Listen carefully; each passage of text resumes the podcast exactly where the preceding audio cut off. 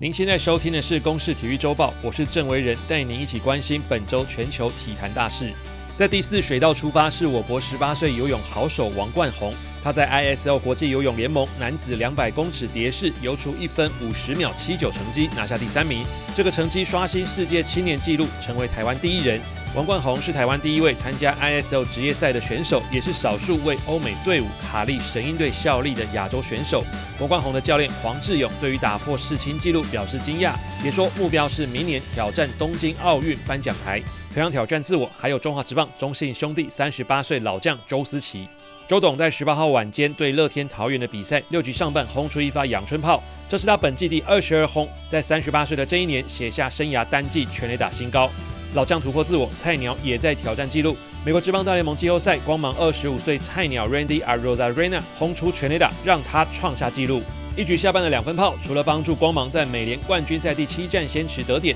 这也是 Arroz Arena 今年季后赛第七轰，写下大联盟菜鸟新纪录。最后光芒就以四比二击败太空人，系列赛四胜三败，捧起美国联盟冠军奖杯。这也是两千零八年后光芒队史第二度杀进世界大赛，而 Rosarena 更荣获系列赛最有价值球员。不过国家联盟这边，道奇和勇士则是打得难分难解，同样要在第七战一决胜负。道奇则在十四号的第三战改写季后赛得分纪录，道奇在一局上半就狂轰十一分，创下大联盟季后赛单局得分新纪录，单局三轰也是季后赛史上最多，早早就将比赛定调。至于我国羽球一哥周天成，上周远赴欧洲参加丹麦公开赛，这是今年受到疫情影响少数正常举办的羽球赛事。画面下方身穿红衣的小天在四强赛面对地主一哥 Anders Antonsen，首局就受到对手火热手感的挑战。这记杀球角度刁钻，让周天成没有机会解救，以十七比二十一先丢首局。而且夹着开放五百人入场的主场球迷加油声，Anderson 第二局延续气势，以二十一比十五收下胜利，